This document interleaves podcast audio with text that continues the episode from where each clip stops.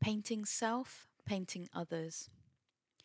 Whether painting herself or painting others, the known and the unknown, Joffe still manages to exist within each portrait, slipping and sliding between the role of artist and subject, feeling out the lives of others. Joffe's own changing reflection has remained a constant in her work, creating punctuation points across the years.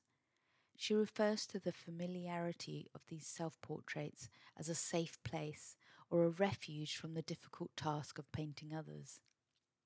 Alongside several double portraits of Joffe and Esme are some of these safe places, both monumental and miniature in scale.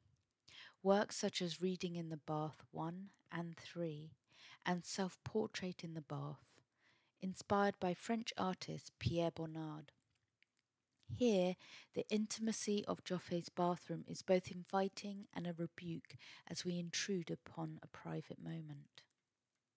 In contrast, the pair of self portraits in which Joffe sits awkwardly upon a green iron chair in Paris' Jardin des Tuileries capture a rare glimpse of the artist seated outside within a public space, a fond memory that in the current climate feels like a lifetime ago.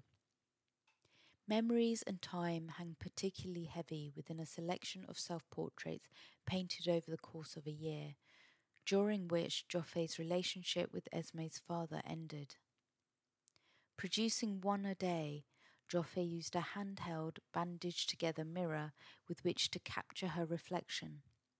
The results revealed the changing face of pain, captured first within winter's sombre light and later softening as summer approaches and time slips by.